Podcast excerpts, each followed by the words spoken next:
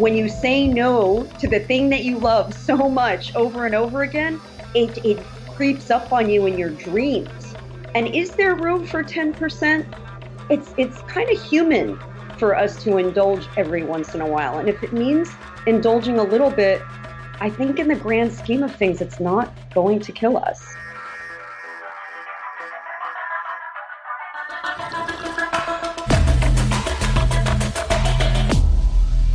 Bulletproof Radio, a state of high performance. You're listening to Bulletproof Radio with Dave Asprey. Today's cool fact of the day is that penguins can only taste two of the five food tastes that we like to think we have, even though we really actually have seven if you count carbon dioxide and umami, and maybe eight if you count fat, which is another taste we have that's just fat. Kind of interesting. But these poor penguins, no wonder they eat all those weird fish because they only have two. And those, uh, most vertebrates like us taste all these five things most birds get four, but they can't taste sweet.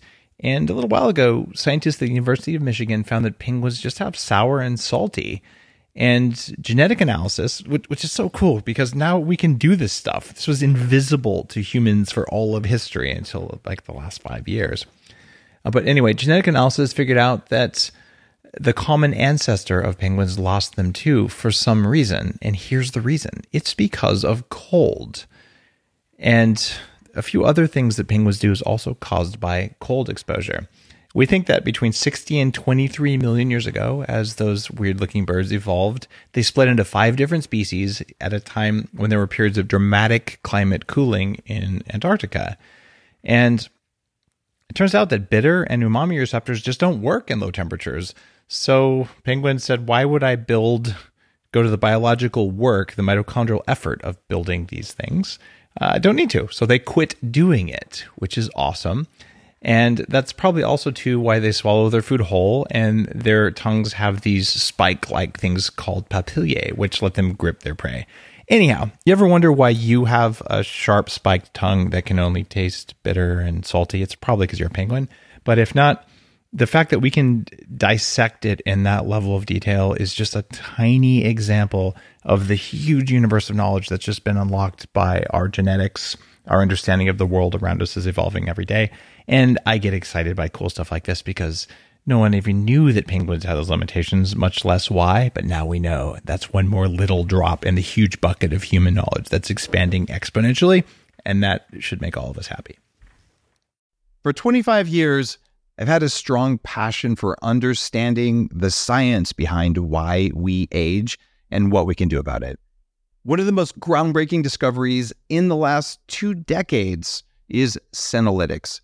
Senolytics are plant derived or pharmaceutical ingredients that can help your body drop old, worn out cells. Scientists call them senescent cells, and in my books, I call them zombie cells. As you age, those senescent cells build up in your body. They live for a long time and they eat up your energy. There is a hack for this. It's called Qualia Senolytic. Your podcast sponsor, Neurohacker Collective, created Qualia Senolytic. It eliminates those zombie cells and has a clinical study that supports its effectiveness. I really felt a difference in how my body moved after just a couple months on Qualia Senolytic. It's upped my energy level even more, and my joints feel really good. If you're over 30 and you want to use a clinically tested formula to help you feel younger, try Qualia Senolytic. To get younger now, visit neurohacker.com slash Dave and try it risk-free for up to 100 days. Use code DAVE at checkout to get 15%. That's neurohacker.com slash Dave. Use code DAVE. When you hear someone talk about blood sugar, you might zone out. That's because a lot of us think that it's only relevant to people with type 2 diabetes. But blood sugar is a topic that everyone should understand.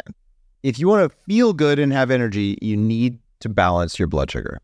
Research shows that even healthy people have wild swings in their blood sugar right after they eat, and spikes in blood sugar make your pancreas work harder. They also make you older, and they put you at a greater risk for weight gain, heart attack, and stroke. Here's why I'm talking about this. Bioptimizers has a new product called Blood Sugar Breakthrough. You take two capsules 15 minutes before a meal. Your body will push carbs and glucose into your muscles for use as fuel instead of fat.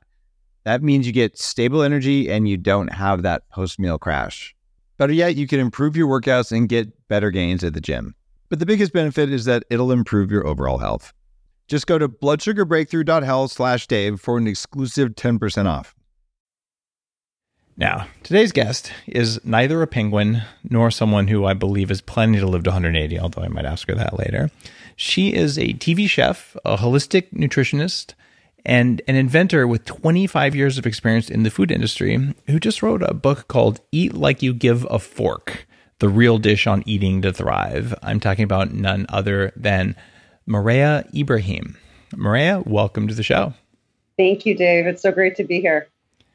I wanted to have you on today to talk about this notion of eating clean. And mm. I mean, I'm certainly considered to be one of those people there, but the definition of clean is so different uh, for different people. Why did we need a book about eating clean?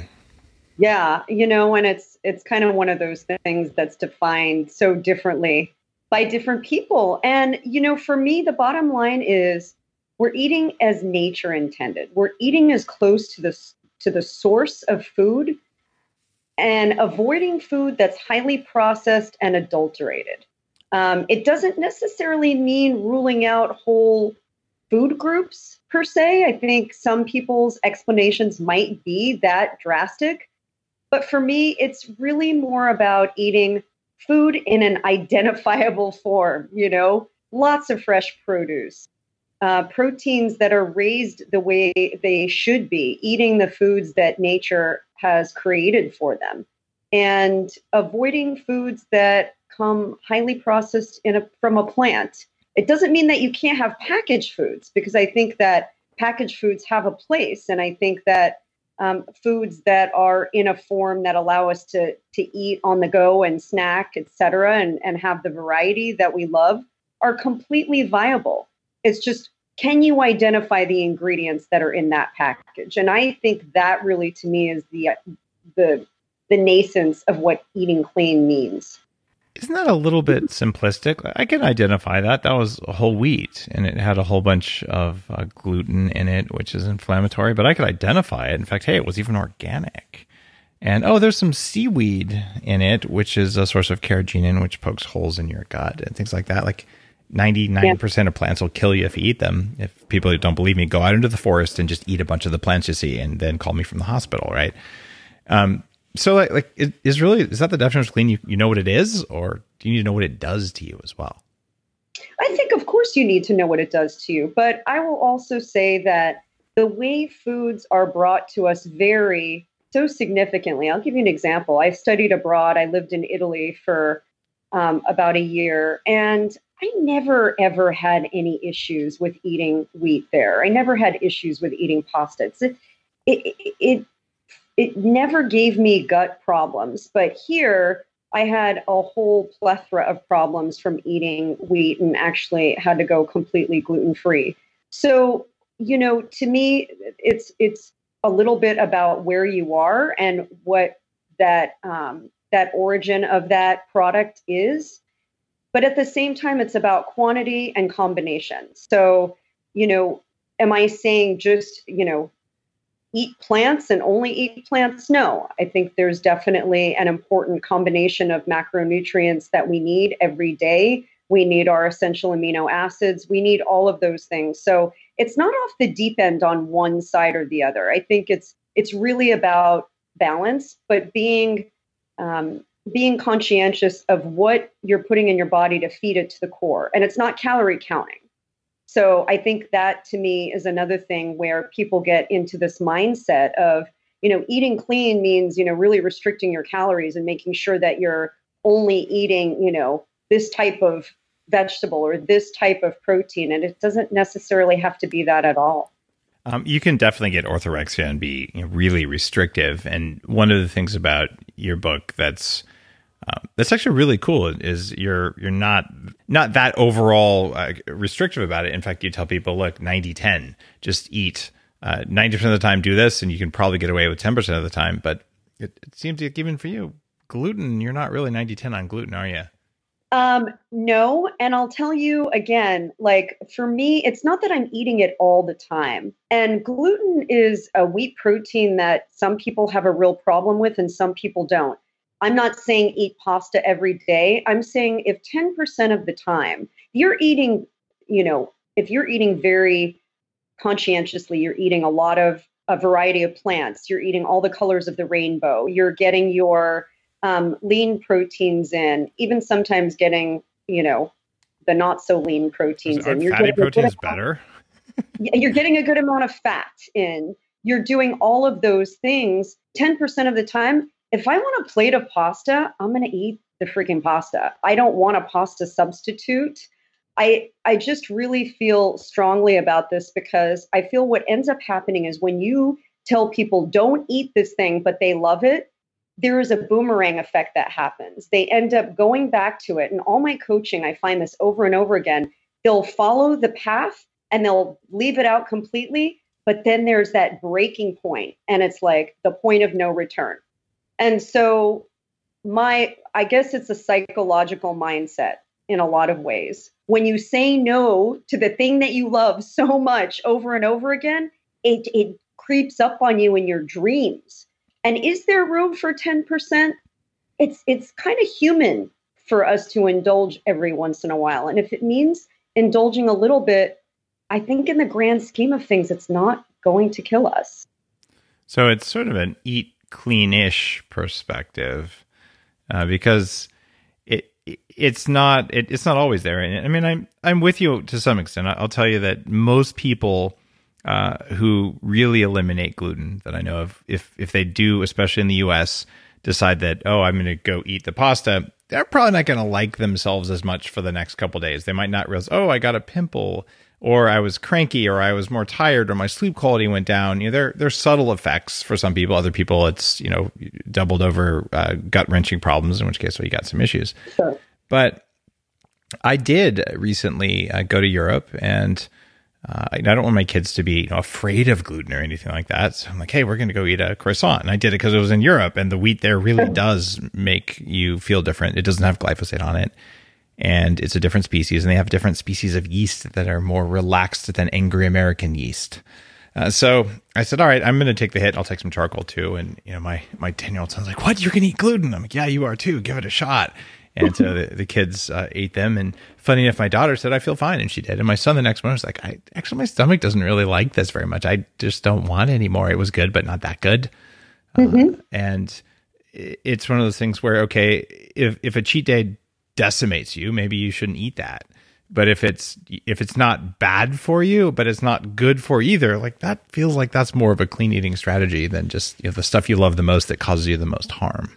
I agree with you. I mean, you know, and I'm 100% on board with the whole yeast piece. I think we use a lot of very aggressive, fast rising yeast that cause a lot of gut issues here in the US that you don't find in other places. Um, and oftentimes it is not just the gluten, but everything else that gets added in to that, you know, processed product. But here's the thing you went ahead and you tried it, right? And you gave your kids permission to try it. So it was kind of like, it took away the mystique. It's, you know, I, I hope I don't get in trouble for saying this, but at home, I allow my kids to have a little wine with dinner. They're not of age to drink. Oh no, you but, you lived in Italy for a year, so legally you're allowed to do that. I mean, my parents did it growing up, you know. And so I took away the mystique of drinking for them. You know, it's not like I need to go out and get hammered it's all right, I have it at home and I have a sip and I, I could take it or leave it. So the same thing happens with food. You give yourself some permission, some leeway, because the minute you tell an adult no, it backfires and they backfire on themselves. So it's grace. And if you try the gluten and it, it wreaks havoc on you and you feel, you know, like you're hung over the next day practically or bent over, you're not going to have it anymore. But that's because you made that decision rather than somebody telling you, here's a plan, and I'm telling you not to have this, this, and this. It's really interesting if people go for a little while and eat not a lot of different stuff. So you sort of get rid of most or all of the reactions. And that's part of what you, you talk about in your book. certainly the bulletproof diet has a two week period. At the end of that, you're, you might realize, wow, some of these foods do way more than I thought they did. Uh, but they may not do that to someone else next to you. So anytime I see one of these things that says, you know, never eat this again for everyone, you know that it's probably a little bit simplistic. Um, mm-hmm. Case in point, uh, potatoes. A huge number of people handle properly cooked potatoes pretty well. If you're nightshade intolerant genetically, the way I am, and one of my kids is, um, my my son was like, "Daddy, can you rub my neck? It really hurts," and it was hurting all the time. He had these weird knots, the same knots I used to have, mm. and so we asked the school, and they were putting potatoes in the soup they were giving him, even though he's mm. not supposed to be eating nightshades. And we we reverse troubleshot it, but for about six weeks, he was in a meaningful amount of pain. And to this day, he's like, you know what?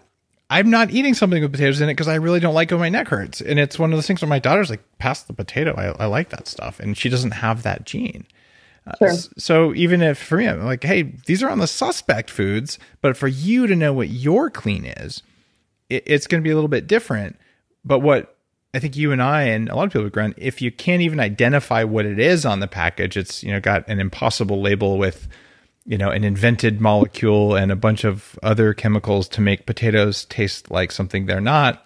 Um, you could do the same thing you know with uh, hydrogen and fat, sugar, and uh, corn syrup and whatever else, and you, know, you can make a, a frankenfood that way. How do you how do you coach people to to know how to know how or where to draw the line?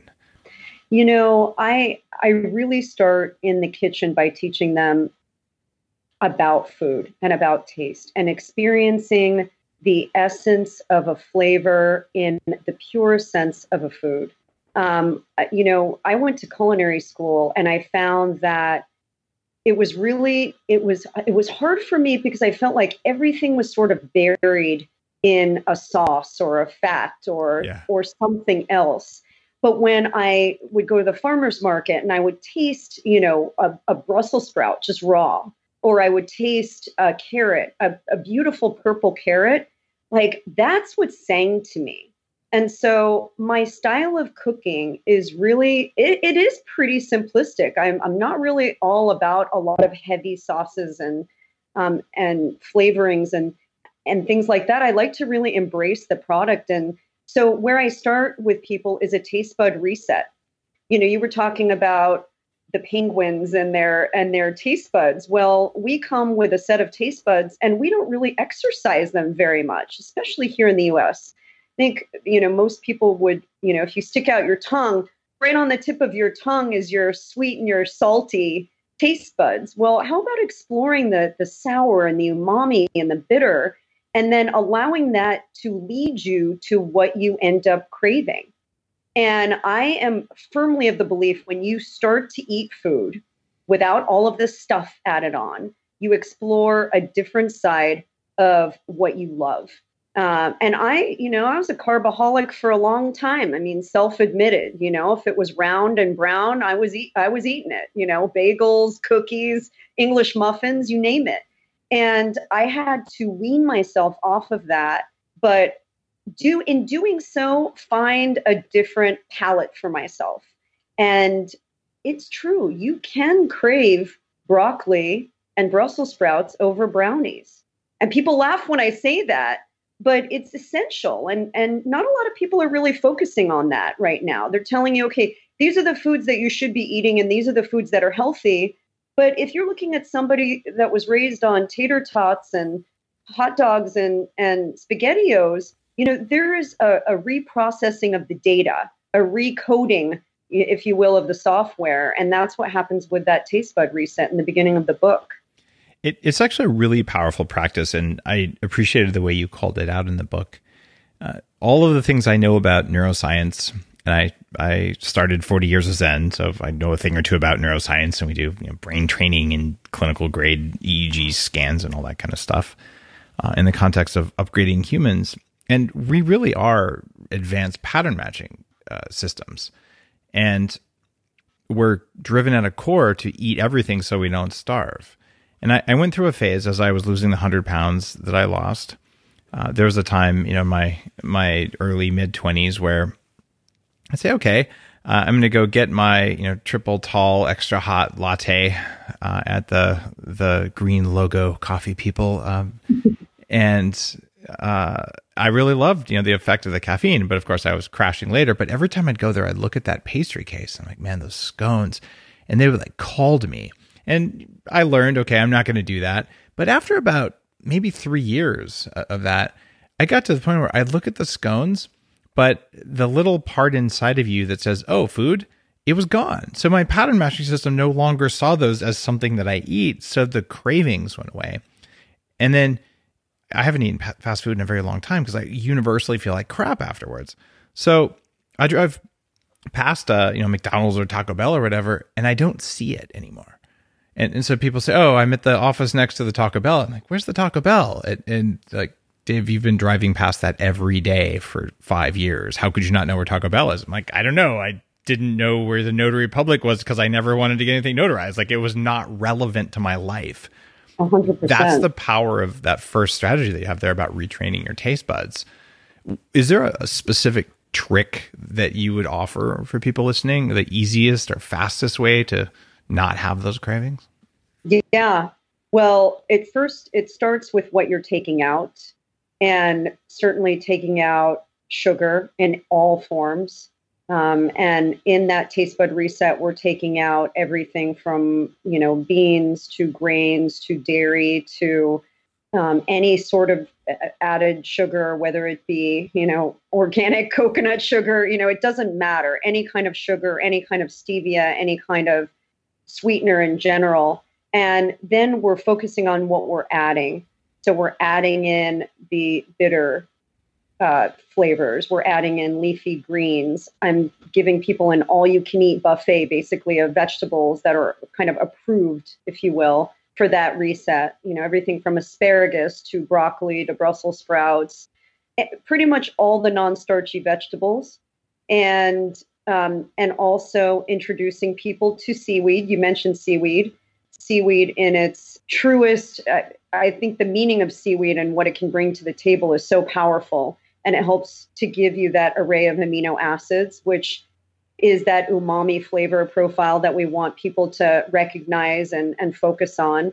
Um, I do encourage people to try tomatoes. I'm, I recognize that it's a nightshade vegetable, so if it doesn't cause an inflammatory reaction, and, and that's something that you're good with, you know, sun dried tomatoes are wonderful. Um, and usually, if people do have a reaction, uh, cooking them helps. So, doing a sun dried or doing a cooked tomato sauce can help you get around that. Um, and then, don't tomatoes have sugar in them though, too? Yeah, but it's it's to help bolster that umami profile. So I'm cutting out other processed sugars and sugar in other forms because the the tomato itself has so much of that concentrated umami flavor in it and it can be a great resource or product for people that don't eat meat.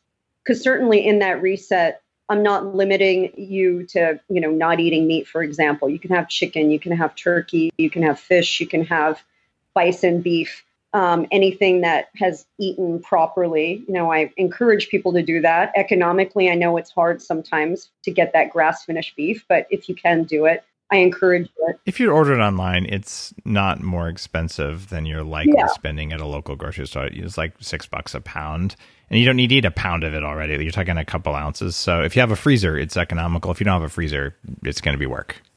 Yeah, yeah, and I agree with you. I think there's there's so many resources now to be able to get it.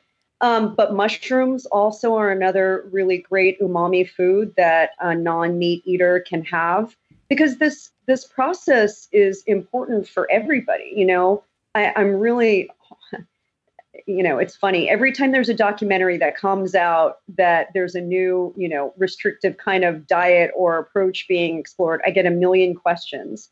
And this, oh, are you talking about that Game Changers mockumentary? Yeah, exactly. I just yeah, read a big analysis of that thing like seriously, bad science. Actually, no science. Oh, look, your blood is cloudy because it's it's transporting energy. Oh, oh great. Anyway, sorry. I'll get off my I'll get off my uh, my soapbox there. But in case you didn't you want know, to mention it, yeah. You can cut data however you want to prove a point. Is mm-hmm. is the truth. And so, um, what I what I really wanted to create was sort of a, a non you know non label approach and that's why it is a little bit more um, you know, I guess flexible, you could say, but flexible with a purpose because I do encourage people to eat, you know, uh, a ve- more of a vegan approach and do an intermittent approach uh, at least a couple days a week. I do want them to be conscientious of the proteins that they're getting. I do want them to eat more fat. Fat is not a four letter word. I know you know that all too well, but you know, it's even getting people to even getting people to understand that in our day and age is surprising to me because there's so much great data that shows what fat can do for you. So it's non agnostic, if you will, in its approach, whether you are a vegan because you've chosen to be that way or you are, you know, a hardcore meat eater, there's something for everybody. There is, and it might surprise people who haven't read uh, any of, of my books the Bulletproof Diet was, uh, uh, to my knowledge, the first book that was advocating a one day a week protein fast, where even if you're eating vegetables, you eat low protein vegetables. You get less than 15 grams of protein a day to turn on autophagy. You can just fast for 24 hours, or if you wanted to eat, you eat fat and you eat some some plants, but not a lot of protein. And magically, when you do that, your body will do something different. Uh, so there's nothing wrong with skipping meat for a couple days of the week. If you skip animal fats altogether, you're probably not going to like where your cell membranes end up, and that's why a lot of people, including me, when I was a, a very uh, well-educated raw vegan, why it ends up with you know, fractured teeth and mm. uh, autoimmune issues. but so you can choose to be vegan, uh, but uh, you'll come back most likely to being an omnivore if you like to feel good. Um, that's been uh, uh, my experience from just the millions of people who follow follow my work and share their experiences. There, there's some recovery that happens and i you know a lot of my recipes you know they they'll interchange cooking with ghee yeah. versus cooking with coconut oil i mean right.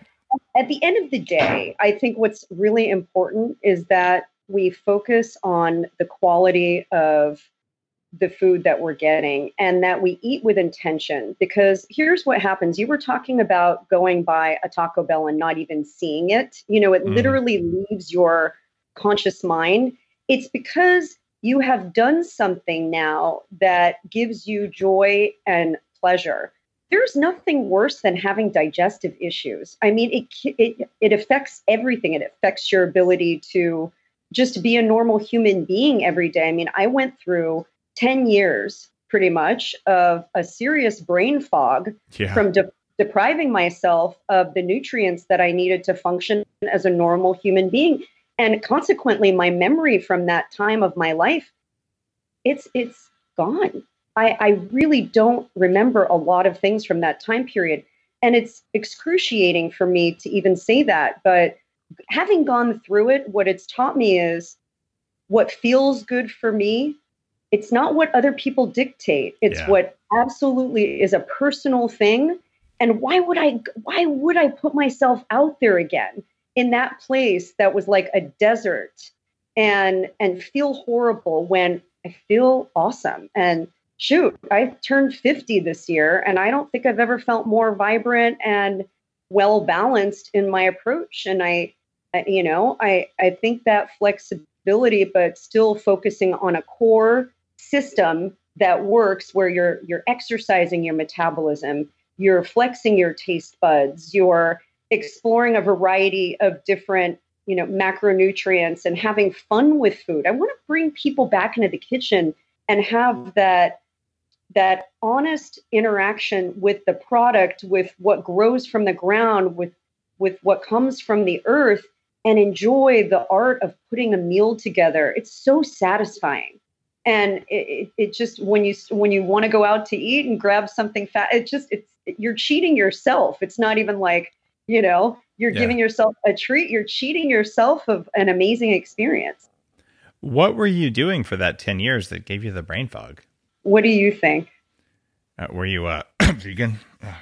I was largely vegan mostly vegetarian and eating way too many carbs. Yeah. Way way too many processed carbs. I mean that's when that was my time when i was telling you i was if it was round and brown i was eating it yeah. And uh, you know, part of that was an eating disorder. I I you know, it was it was really hard for me to admit it and hard for me to deal with it, but I had a lot of dysmorphia. I suffered from anorexia and bulimia and um, You know, it was it, it came from a place of being from a family where sitting down at the table was not just about a meal. Sitting at the table was eating as much food as you could possibly stomach.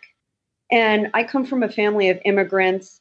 I think that there is intrinsic in the immigrant mentality, and I hope I don't get bashed for this, but this is just my opinion, is this like starvation mentality where if you don't eat as much as you can, then something is going to happen to you and you might not find food tomorrow. Are you kidding? If someone bashes you for that, it's because they're dumb. I'll, I'll just be really straightforward. Here's the thing we know that if your grandparents or great grandparents went through a famine, that your odds of getting type 2 diabetes go up. So there's a provable epigenetic effect of that. And even my um, my grandmother, who's 97 now, a former nuclear engineer, and I still remember when I was a kid, she would make these like disgusting uh, slim fast from the 80s kind of things. And then, uh, so she'd drink that, and then she'd put water in there to rinse out the cup and then drink that water to make sure she got every calorie because she went through the Great Depression. And because when she sure. was a child, she did not have enough food on some days. And we learn that at a cellular level. It's not a conscious thing. And of course, we pass that down to our kids. And it's one of the reasons that eat everything is wired into our biology because I guarantee you, every life form alive went through a period where its ancestors, I don't care if you're a bacteria, a tree, or a mouse, or a human, at some point, your ancestors, some of them starved to death. And the ones who survived learned that you must eat everything. So it's not it, it like it's just how life works. Uh, so yeah, you, you can't bash someone for for talking about that. It's just real yeah and and you know i don't you know certainly like my parents and my family you know we come from middle eastern roots and so eating is very much also about a gathering and bringing pe- people to the table and being hospitable and the idea that you want to give people as much food and as much you know nourishment as you possibly can so you feel gracious. Um, and so i really had to unlearn that. I had to unlearn this whole idea that food was about or eating too much or eating a lot in one sitting was about honoring my mom because she made this meal for me it's it's not that. It's honoring myself and honoring how i feel so that i can function. And from that 10 year fog came a lot of just reconciling of pain you know and i think a lot of eating disorders for people you know obviously it, it stems from pain and it stems from dealing with a trauma but we have so many modified i believe you know so much of that with, with our diets that we're embracing these days is a modified form of that you know orthorexia so what do we do do we put everything back on the table and allow people to eat whatever they want and just you know give them no boundaries. I think there's something in the middle. And that's really what I try to create with this book is giving you boundaries and giving you strategies to be able to retrain your taste buds and focus on the right nutrients and know how to meal prep and know how to get yourself ready for the week because that's so important for our lifestyles but at the same time give you a little bit of flexibility so that you don't swing like a pendulum from one side to the other because that's not healthy either I went through many years when I was heavy where I, I, would I would just be like, if I don't eat right now, I'm gonna have to kill someone and eat them. Like, you just get this profound hunger, and one of the things that became really powerful for me eventually, after I, I did a lot of the bulletproof diet work and, and the development of that book, uh, was just to learn to be comfortable intermittent fasting or just not going a day without eating. So then if I'm in a situation and there's nothing that I would identify as food, I could say, you know what, I'm just not going to eat. Like, uh, I'll just have a glass of water. I'm not going to lose my energy. My brain's going to keep working. Uh, I'm not going to get hangry and hypoglycemic, which are words that would have described me uh, very accurately. Uh, uh, but so it came down to this freedom from feeling like I was going to die if I didn't eat something, so I could choose not to eat junk food that I knew was was not what I wanted but also the ability to say, you know what, this isn't junk food. It's not what I really.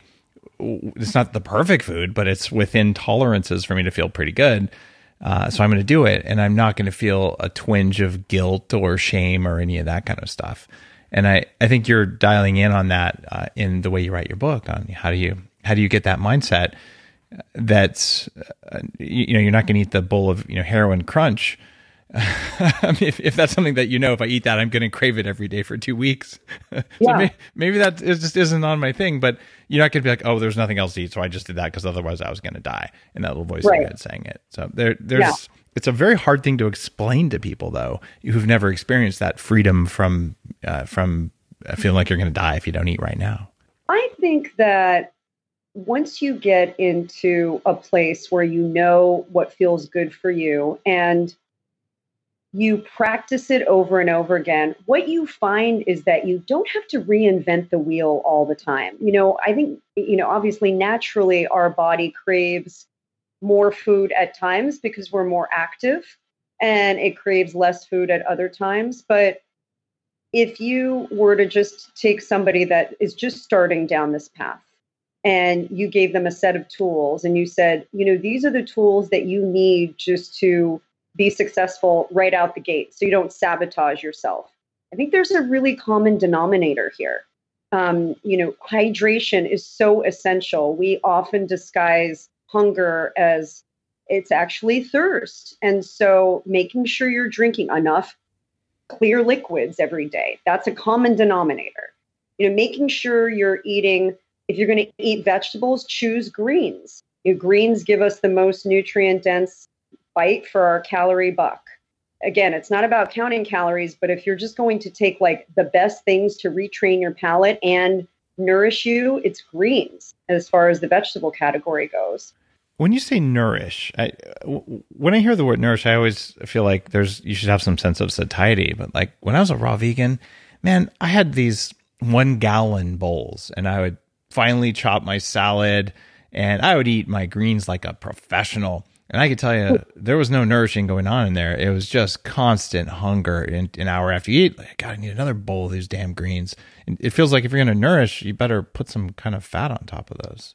A a hundred percent. And, you know, and I, I think that that's where people trip up. So, you know, you can't get it from one category. You have to combine your categories. You have to have that good fat.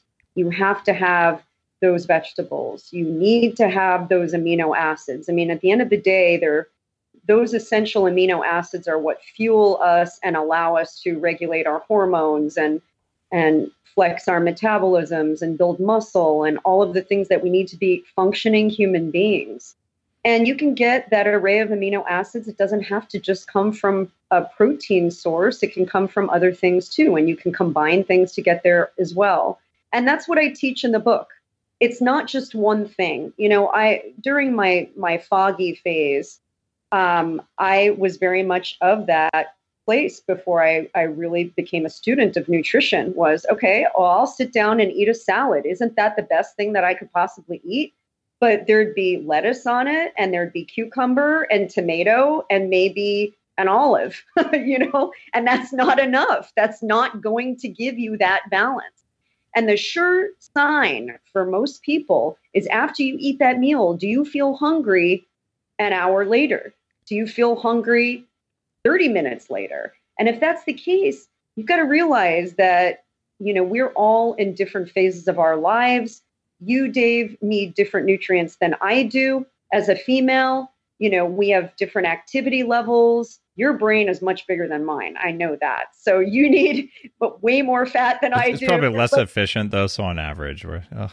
no, I mean, but you know, you you understand what I'm saying. Yeah. So when I think about the common denominators, you know, from there we layer on the good quality, you know, amino acid sources, which are essential, and we need them every day because our body doesn't produce them.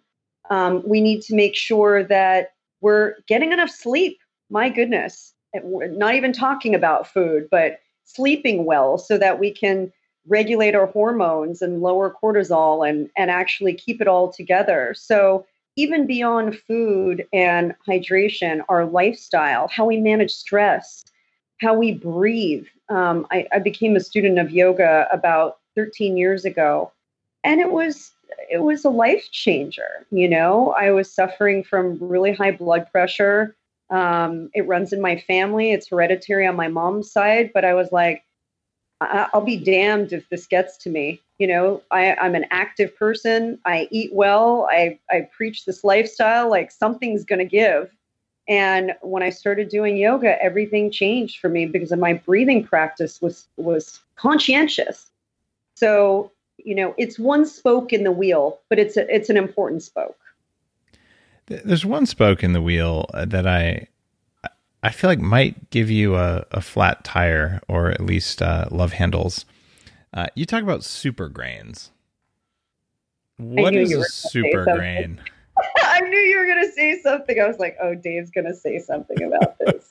I'm not going to pick on you. I'm I'm curious. Like I, am here to learn. No, right? No, We're all here to learn. It's a, good, it's a good question. So you know, ancient grains. You know, again, I'm going to kind of lean on my heritage a little bit um, ancient grains coming from the time of the pharaohs, where they were eating kamut and farro and spelt and um, these Except grains. The, the pharaohs that, weren't eating those; the slaves were eating those, right? The time of the pharaohs. Yeah. So yes, the time of the pharaohs. But the pharaohs did eat beans. Uh, for right, sure. but they they saved yeah. the grains for the people that they were sacrificing and using as labor. Okay, I mean, you know, Just Here's saying. The deal. Here's the deal, though. Like at the end of the day, um, I I still believe there's a place for them because okay. they are a great source of fiber. They do have essential minerals, and they're delicious. Again, I'm going to say for those people who are restrictive in their diets, where they're cutting out whole um, whole categories for whatever reason, it can be a source of nutrition for them. Now, here's my caveat. My caveat is in what quantity. Okay. We're not talking about eating two cups a day. We're talking about allowing yourself to have up to half a cup a serving. Um, and I think that this is one of the most important things when we talk about calories is restricting certain things like a grain. It's not eating it with abandon. Um, and that's where I think that's really one of the only things in the book that I talk about restriction in terms of a, a serving size. Otherwise, I don't really focus on serving sizes or calories at all. Yeah, calories are just an outmoded concept, and there's there's still a group of people out there who just go, but it's you know conservation of energy. It has to be that way. And the the single best argument I've ever found uh, for for that mindset is well, then explain why in animal ranching for profit, where they actually measure all this stuff, they have found a estrogenic mold toxin that they put in the ear of the animal that increases feed efficiency by 30%, which means on the same number of calories, the cows gain 30% more weight than they did otherwise. If that is possible, then this whole garbage conservation of energy thing doesn't it, it, it clearly isn't working. Like like if that can exist, there's something else besides calories. Uh, and and so um, I think it's time for our our consciousness as a species to understand that no, you didn't get fat because you ate too many calories. Uh, you might have eaten too many calories and it might have contributed, but it wasn't the cause. There was something else. Right. Um, but let's let's go back to grains. So, I mean, uh, Dr. Gundry and I have written a lot about how because plants can't run away, um, they don't want us to eat them or their babies. So they grow spikes and they grow these chemicals that are poison for different kinds of animals just to prevent overpredation. Uh, and you know that there are lectins in in whole grains, and I, I found that pretty much I don't care if it's uh, wheat or some other grain. The vast majority of grains um, tend to cause problems, whether they're short or long term, uh, for most people. With some caveats, uh, if you are um, of your heritage, or uh, it turns out it's a part of northern Italy, has the highest uh, degree of of ability to digest wheat. However, something like seventy percent of kids uh, in a study that I read about when I was doing the bulletproof diet in Italy had problems with gluten based on some, I, I think it was a blood panels or something. They, they had antibodies to wheat. Uh, so we're we're going through this recent ability as a species to digest this stuff, uh, but also food preparation matters You know, it were, were Yes. they deep fried in margarine? That's probably a little bit different than if you soaked it and fermented it and sprouted it or pressure cooked it. I And, just- uh, that's what I was just about Yeah. to say. I mean, a lot of that is is just really how you prepare it. There are obviously a lot of gluten-free grains too. So if gluten is a problem, you know, amaranth and millet, uh, black rice, things like that. But you're you're you're dead right on that. The preparation can make all the difference. You know, the sprouting process can help to really diminish the the uh, you know content of the lectins, cooking it in a certain way, soaking it. So all of these things can make a huge impact in your ability to digest and process. what's the best way to cook a grain if if you're going to eat it? I really love sprouted grains, and they're becoming a lot more available now. You can buy a sprouted quinoa at Trader Joe's in a bag, you know, um, and then allowing it to, first of all, rinsing it well. So, rinsing it is very important, making sure that you're rinsing your grains several times, three to four times with, with water, and then allowing it to soak. Um, I like to soak it for at least an hour before I cook it. You can even soak it overnight. So, you know, all of those things do help. But again, that goes back to being a very personal thing. If that bothers you and the digestion of it is a problem, then those are all ways that you can help to diminish the effects of that. I mean, for me personally, you know, I will have, uh, I'll cook black rice, and that black rice will be in a portion that is you know the smallest portion in comparison to the other things that are in that bowl and so when i wrote my recipes for the book i wrote it from that perspective i wrote it from okay if this is going to help with satiety this is going to help you feel fuller longer and it's going to give you some fiber and some, some substance and especially for those people that are restrictive then that becomes a component of the rest it doesn't really exist on its own and you'll find that the recipes that I have always pair it with a good amount of fat. I think that makes a really big difference. The fat's going to make you feel full, and and so when people have a hard time with satiety, or they're saying, uh, you know, I had to have a snack two hours after my last meal, I'm like, well, you did it wrong. Either you didn't eat enough, you didn't eat enough fat, or you ate something that irritated your system, so your demand for glucose went up to deal with the inflammation. So you got to figure out what did you do wrong to cause you to need to eat when you should still be digesting your last meal. And it, there's something going on in there, and it could be, oh, I just you know lifted heavy and ran a half marathon. Well, okay, that's why. But for most of us, that's probably not what's going on there. It, it's that there was a composition uh, or a quantity error uh, in our thing, and and you do explain that well in the book. I, I was a little surprised to hear super grains. Like, well, you have to limit them. Are they super? Or are they sort? Of, I look at them as kind of high risk, but maybe okay for you grains. Like, what's what's makes them so super? I mean, fiber. You get fiber in all kinds of vegetables. Like like there's not really a hard time getting fiber. Well, I'll give you an example. So, like black rice. Black rice contains anthocyanins, and you don't you find those anthocyanins that super class of antioxidants Yeah. and foods that are of that color. So, is there a merit from having like a black rice as part of your diet? Sure, there can be. Um, Yeah. and In fact, it's one of the better one of the better grains um, Yeah, from that absolutely. perspective. Yeah. So, you know, there are qualities of several grains that I mentioned, um, and and all of the ones that I focus on in the book are gluten free. So gluten doesn't come into the fray in that category.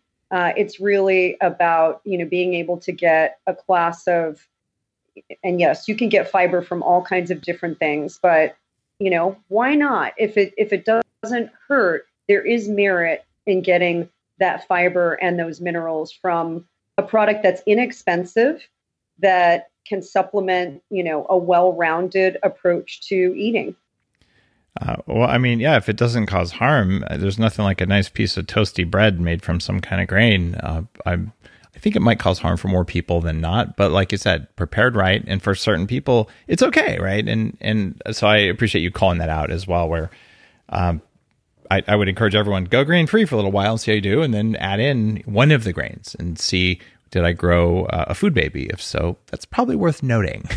and if you didn't get a food baby and you slept really well and you felt great, uh, and it then fantastic, like that's probably compatible. So it, it's that that experimenting thing. Well, you just brought something up that um, I think is really important. Is you know we just launched a program called Eat to Thrive, and it is a guided program that helps people navigate through the book in a little bit more detail. And in every section, I encourage people to write down how they feel. It's not just for the sake of, you know, busy work or homework. It's you really don't realize what triggers until you start notating it. You know, I personally, uh, TMI, maybe, but like I have a really hard time with eating a lot of cruciferous vegetables. I mean, it just does not sit well with me. You're not alone. A lot of people have a hard time. In fact, the Viome test, um, Naveen's been on the show several times. He's a good friend. Full disclosure, I'm investor advisor in the company, but they'll actually tell you, oh, you have a hard time digesting cruciferous vegetables. And if you're pounding the broccoli and cabbage every day because they're good for you, and you're one of the people who don't have the bacteria that can handle that, you're probably not going to want to be the person to you know be in the car with after lunch. That's just Absolutely. how it works. Right? Absolutely. So you and, know, and it's okay. it's okay to not eat those if that's you, right? Totally. And you decide, you know, okay, well maybe I can have them this way, or maybe I can't really have them. I mean, it's okay. There are a million other choices. It doesn't mean that you throw all of the vegetables out, but you find the ones that fit you and your needs and your digestion. Um, and at the same time, you know, you're making sure your gut health is in order. You know, a big emphasis of this book is getting your gut health, um, gut health in order because none of this all matters unless your digestion is working properly. Um, so, you know, being able to to give people something that they can sip on every day, uh, like our vitality tonic. We have a real vitality tonic that's made with raw apple cider vinegar, ginger, cinnamon. Um, and I encourage people to sip on something like that with their meals instead of drinking something cold, which can really slow down your digestion. So, all of those little fun tips and uh, tricks that I that I give throughout the book, and then in the program, I ask people as you're going through this, like write down how you feel, because if it's not sitting well, then try this or try that. Um, vary it up, try this at a different time of the day, for example. So that's where the personalization comes in. I think it's, you know, if if that doesn't come across, it's so critical because there is not one size fits all. I can't eat a lot of broccoli. It's hmm. it's a bummer, but like that doesn't make you a bad person. It just means you my know family will not be happy with me, and, and that's that's what I've discovered the idea of writing down how you feel after you eat is so important. One of the things that really helped me wake up to this is that this is going back a ways. I, I really was focused on losing this hundred pounds of fat, and I'd find ways to lose twenty pounds, gain thirty, you know, lose thirty, gain forty. Uh, you know, the yo-yo thing happens. Um, but I started in my notebooks at work, if I was really having a hard time paying attention in a meeting, I just couldn't concentrate. I felt like, why do I feel hungover? I just make a little notation in the margin, like, oh, and then you go back, like, what did I eat? And you realize, oh, there's a problem. So one of my favorite foods at the time was uh, this local shop made gyro sandwiches that were just so addictively good. And talk about umami, they had this great ranch dressing, which is just chock full of MSG. Like newsflash. MSG for a lot of people trashes your brain function, uh, and it certainly does for me. I eat that stuff, and I it's like I'm useless. I just want to eat a lot of sugar, and my brain doesn't work. So I was doing that at lunch, and on those days, man, the two o'clock thing, I didn't care how much coffee I had. It, it was just like it was this heavy fog would settle in. But by noting that, like, oh, on those days I do it, and it was remarkable. I ordered it without the sauce, and my brain worked. Like, who would have thought? Oh yeah, yeah, I mean, you know, that cognizance of little things and and you know, talk about like you figured out there was MSG in that dressing. Well, if it's ranch people, dressing, the recipe for ranch dressing is MSG. Like you cannot make a ranch dressing. Even the organic ranch dressing you get, they put uh, hydrolyzed organic spice extracts. Newsflash, that's organic MSG. I have a great recipe for it in my oh, book. Sweet. By the way, that it actually has that ranch flavor. It's Ooh. got a, the best ranch flavor ever. What do you use so, for the flavoring? Is it nutritional yeast or? You have to look at the recipe in the book. Uh, well, come on, give us just what's the secret ingredient there? People are going to get the book just for that anyway. Yeah, I mean it's it's a blend. You know, I think that it's a blend of the spices. Maybe okay. it's not exactly like the ranch that you get in a bottle, but it's pretty darn good. I believe So, it. You, salad dressings are powder, such you've an art. The garlic, and, and, you know, I think all of that combined with the, I do use yogurt in that one, but it's a, a probiotic rich yogurt, Yeah. um, and that really does make a difference. Yeah, that's going to make it taste good. And for people who don't handle cow yogurt very well, even grass fed, sheep yogurt is oftentimes really compatible. The proteins in it work well. Yes, yes, goat's milk too. So, you know, I think you pinpointed that. And I think that's where we all owe it to ourselves to, I call it the language of labelese, you know, Mhm. really kind of understanding what is in a label when you read it, uh, because oftentimes it does look like a foreign language. And, you know, then you go out to eat and then you really have no idea what they're putting in it.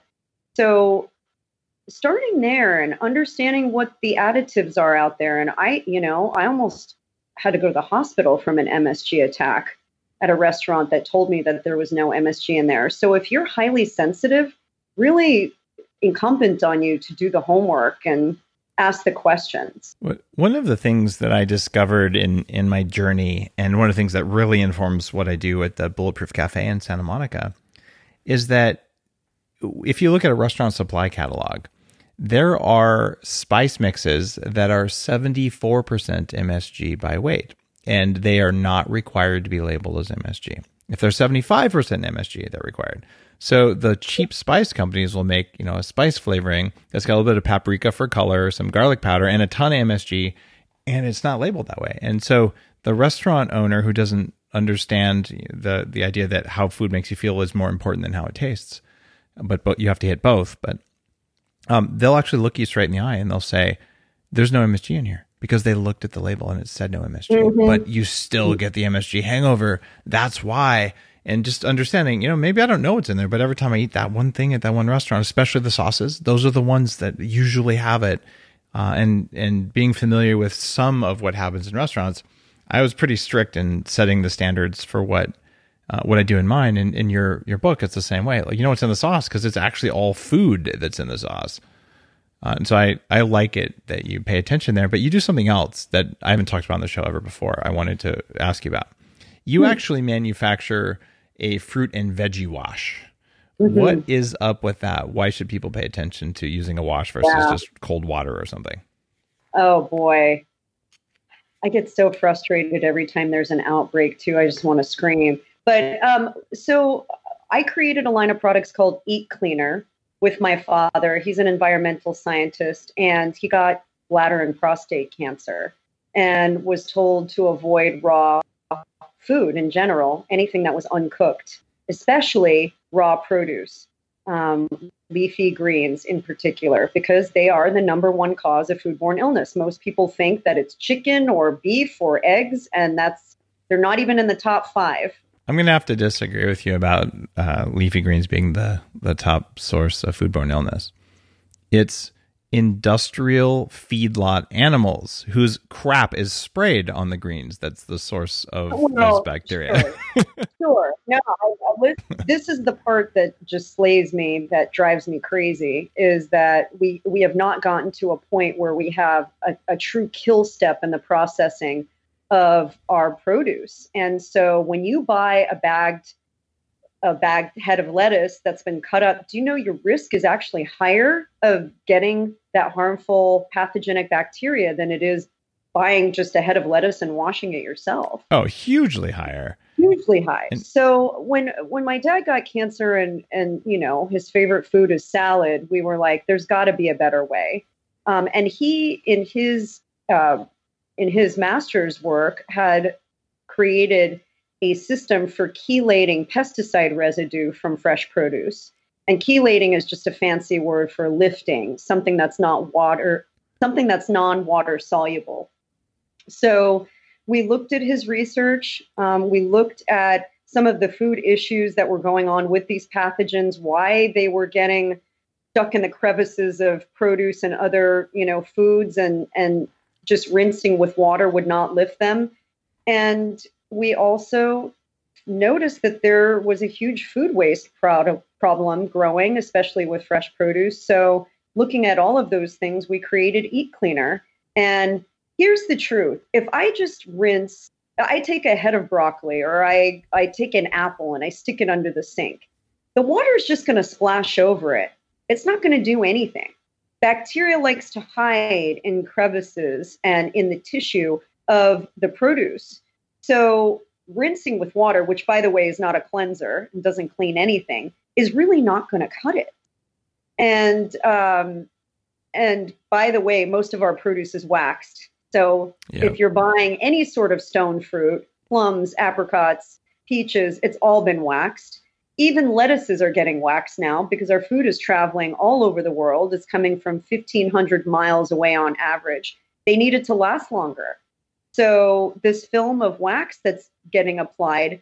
Also, by the way, if you have a dairy allergy, you need to be aware that there are dairy allergens in some of the waxes that are being used. So all of all of that to say, the additives, the waxes, the pesticides, the bacteria, if you're just splashing it under the sink with water, guess what? It's it's not doing anything. And um, we wanted to make produce healthier. We wanted to be able to take a lot of that risk away. Um, mitigating your risk is key when it comes to processing anything that's raw. So Eat Cleaner is lab proven to reduce that impact by over 99.9%. And it's been, you know, it's been done over and over and over again, including institutions like universities that have proven its validity. But get people to try and use it is another story.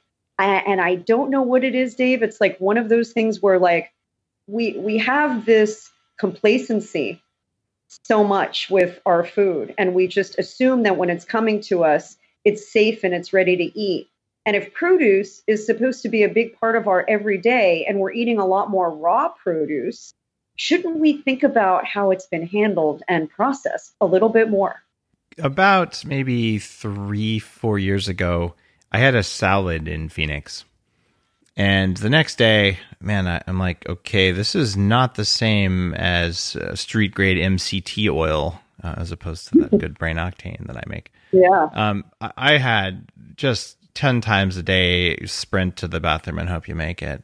And I went to three different GI doctors and I started having weird, like bizarre dreams. And I mean, I was really uncomfortable.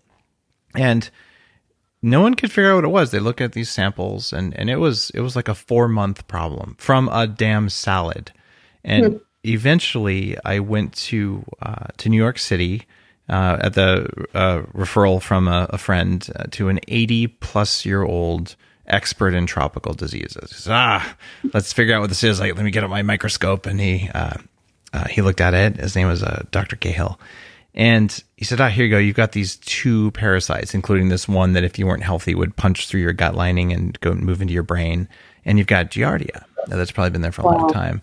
So, uh, and funny, lab, the, the stool samples didn't pick any of that up. Okay. This is from, this is four months of feeling like crap and having a brain that didn't work as well while growing a company from lettuce. And uh, what he said was, look, when people uh, just first come to the US, the worst job in a kitchen is you have to be there at 3 a.m. and you slice up the vegetables for the day. Mm. So oftentimes you get people who might have been in the country for a month and they may be carrying parasites from uh, the country. Oftentimes they're from tropical countries. This is area of expertise. And he said, and it's an, you know, an unconscious, unaware, like no one's doing anything on purpose here, but all it takes is one little mistake and you were just unfortunate. You got some of that. Um, if that had been the lettuce had been washed, no restaurants wash it. They just hose hose it down if you're lucky yeah. uh, with water. Yeah. Um, yeah. But that was really unfortunate. But for me, I'm grateful that he said, "Here's the you know the the pharmaceutical that's going to fix it." And three days after I took that pharmaceutical, yay, go pharma! Uh, I was fine again, and all the natural herbal everything's, and I know a lot. Nothing touched it. So Nothing more. That, that's why washing your produce, or this is going to sound crazy, just cooking your vegetables will solve the problem. But no one likes a stir fried salad. It's just not the same. yeah, I mean, you know, all you have to do, and I'm so sorry that that happened to you. It's it's so frustrating because you want to do the right thing. So of course you're going to choose, you know, something that you perceive to be a healthier choice. But the truth is, we have all of these handling um, questions. We have cold chain questions. We have, you know, runoff from CAFOs that are running into our uh, our farms questions. We have, you know, no kill step. We have processing facilities that are processing just gobs. I mean, literally tons and tons and tons of produce through. And I'm this is somebody's going to get mad at me for saying this, but I'm just going to tell you because I know. Through uh, a flume that has really like all it has basically is chlorine in a very small amount and just the massive amount of produce that that's going through that there's just no way that it can come out clean on the other end. So i think it's a big missed opportunity. You know i've dedicated the last 10 years to eat cleaner and bring awareness to this subject. It's not a sexy one but until you get sick until you're in a position like you or somebody that gets kidney failure because they've had a romaine lettuce salad or they end up in the emergency room because the kale that they got in their juice at their local juice bar was contaminated with you know listeria or or e. coli or salmonella or any one of those. I mean until that happens i don't think it really hits people you know? When they sequence the genes of the bacteria that's making people sick from salad it's always from cattle who were fed lots of antibiotics and got uh, antibiotic resistant bacteria that then contaminates the water, that then contaminates the soil, that then gets into the lettuce, or it can come from people, but it's always the species that went through that that problem in our food chain, which is why I just tell everyone don't eat industrial raised meat. Be a vegan instead of eating that. And very soon we'll stop mm-hmm. making that stuff because no one will touch it. But it's also affecting your salad. And there's a, a cost saving tip that I just love to offer people decide to buy a whole head of lettuce and wash it properly and you'll save so much money that in oh, a month or two you can afford to buy a $90 chef's knife like a really nice one that stays sharp forever and there's something incredibly satisfying as a chef and yeah i've also written a cookbook uh, and i i my way of expressing art is either writing books or in the kitchen. I'll tell you, having a really good knife and a good cutting board and cutting stuff, it actually feels good to go through a head of lettuce and if you're oh, I spot a bag to save uh, five minutes, you actually re- increase your cost, reduce your likelihood of being healthy. Uh, you didn't get food that was as fresh. And if you're going to have the head of lettuce, you can then use an appropriate wash like the one you make on it. So now you've got a salad that tastes better. It felt good to make it, and you can rinse your nice ninety dollar knife off, and it'll be in a in its own little shrine in your kitchen when you realize how good a good knife feels in your hands. A hundred percent. I mean, that goes back to the whole psyche of preparing your own food and having a connection with it. I mean, I know you've have you tried our products? You've tried our products, right? Yeah, I've tried the vegetable wash. Yeah, cleaner. Yeah. Um, when you see the difference in how your food tastes and looks after you've washed it, and what is left in the bowl, it's amazing. I mean, I often will, you know, do a, if I do a demonstration and I wash it and you see all of this horrible residue, nasty stuff in there, and I'll pour it into a cup and I'll say to people, Would you like to take a sip? And they look at me like I'm crazy. And I'm like, Well, you, you basically just ate it. You know, what's the difference between sipping it? Yeah, that's it's true. Although I have to say, I I do get to cheat because uh, when I'm at home, we grow all of our own vegetables in a garden that has nothing bad in it. So I will pick a piece of lettuce right off the plant and I'll eat it, and I got nothing going on in there except whatever bacteria were supposed to be there. Um, but that is, unless you're a backyard gardener and you know where your soil came from, you probably don't want to do that. Yeah, I mean, uh, you know, and that's great. You still want to wash it though, and I'll tell you why. Because you know, sometimes you will get rodents that do their business. Yeah. Sometimes Snails you'll get birds Yep. Yeah, birds and and all of that. So I, I still encourage people who are gardening to still wash it properly. You know, at the end of the day, it's again mitigating your risk. But I, I couldn't agree with you more. There's nothing more satisfying and more delicious than growing your own, best possible scenario, growing your own, washing it, preparing it, and then eating it with the people you love. That to me is like the perfect union of yeah. all of all. That does make your food taste better. Well, Mareya, I've got one more question for you in our interview today. And given that you've learned so much about how to eat in a way that works for your body and, and you're very health conscious and all, how long do you think you can live? Like what's your upper what's your upper limit with what you know today? Um, my son made a comment to me the other day um, because, you know, I turned 50 this year and I'm getting married next year. Congratulations. And, uh, thank you. And he he said to me, you know, you're just you're just entering into the second half of life. You're going to live to be at least a hundred. And I said, a hundred. I said, what about like 110, 120? Yeah. He's like, oh, he goes, can you live that long? And I was like, sure, people live that long. And then I was, we were talking about blue zones and stuff. And, you know, I, I will say I would love to at least be a hundred in a healthy Oh yeah. state where my mind is functioning. Um, would it be great to live to 120 if I could get to see my my great great grandchildren, but I'm still like I still have my wherewithal, you know, still have my bodily functions, of course, but not if that's compromised. So then you got to tell your son, no, you're not. It's not the second half of your life. It, for me, you know, I'm about three years younger than you. I just celebrated my 26% birthday. I love it. Yes, so, that's what I would start saying. Yeah, bump bump that number up a little bit because if that's your goal, you'll unconsciously do some things to make it more likely to happen. And even if you don't hit your goal, you'll probably have a highly functioning brain and body for a lot longer than if you don't do anything. So, uh, your uh, your book and uh, taking care of your produce and just taking care of your body, all those are part of the things that are going to get you there. At least I believe so. So, thank you for writing uh, writing it.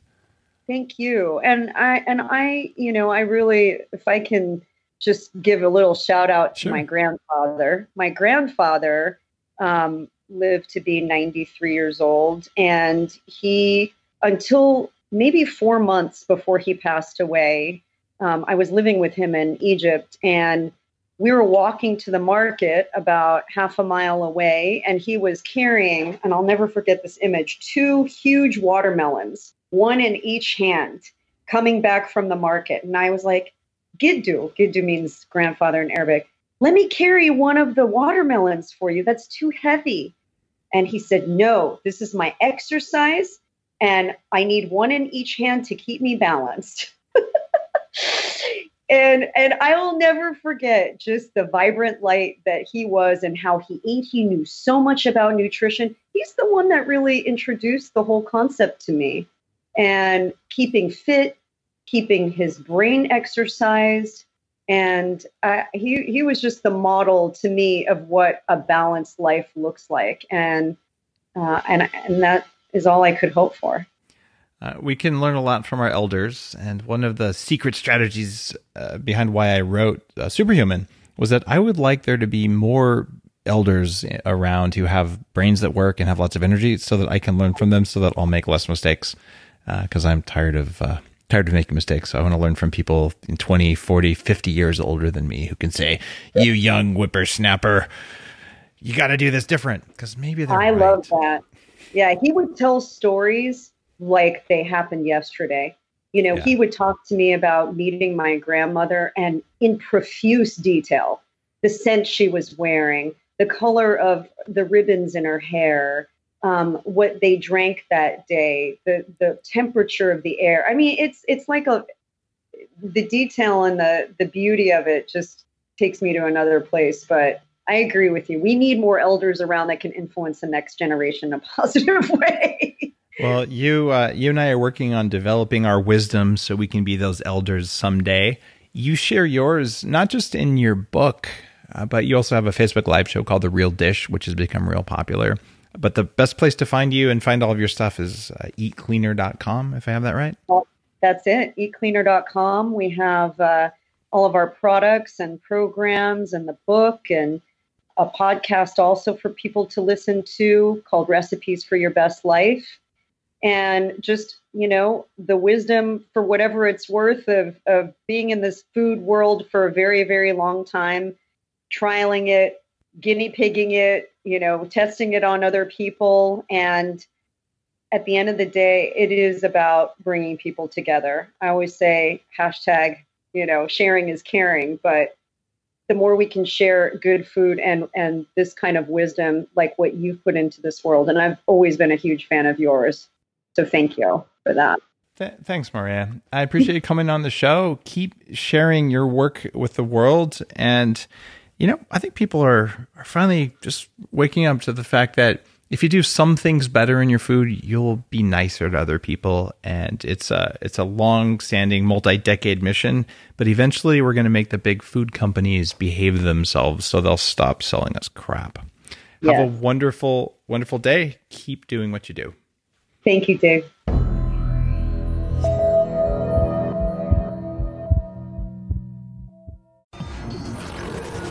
The Human Upgrade, formerly Bulletproof Radio, was created and is hosted by Dave Asprey. The information contained in this podcast is provided for informational purposes only and is not intended for the purposes of diagnosing, treating, curing, or preventing any disease. Before using any products referenced on the podcast, consult with your healthcare provider, carefully read all labels, and heed all directions and cautions that accompany the products. Information found or received through the podcast should not be used in place of a consultation or advice from a healthcare provider. If you suspect you have a medical problem or should you have any healthcare questions, please promptly call or see your healthcare provider. This podcast, including Dave Asprey and the producers, disclaim responsibility for any possible adverse effects from the use of information contained herein. Opinions of guests are their own, and this podcast does not endorse or accept responsibility for statements made by guests. This podcast does not make any representations or warranties about guest qualifications or credibility. This podcast may contain paid endorsements and advertisements for products or services. Individuals on this podcast may have a direct or indirect financial interest in products or services referred to herein. This podcast is owned by Bulletproof Media.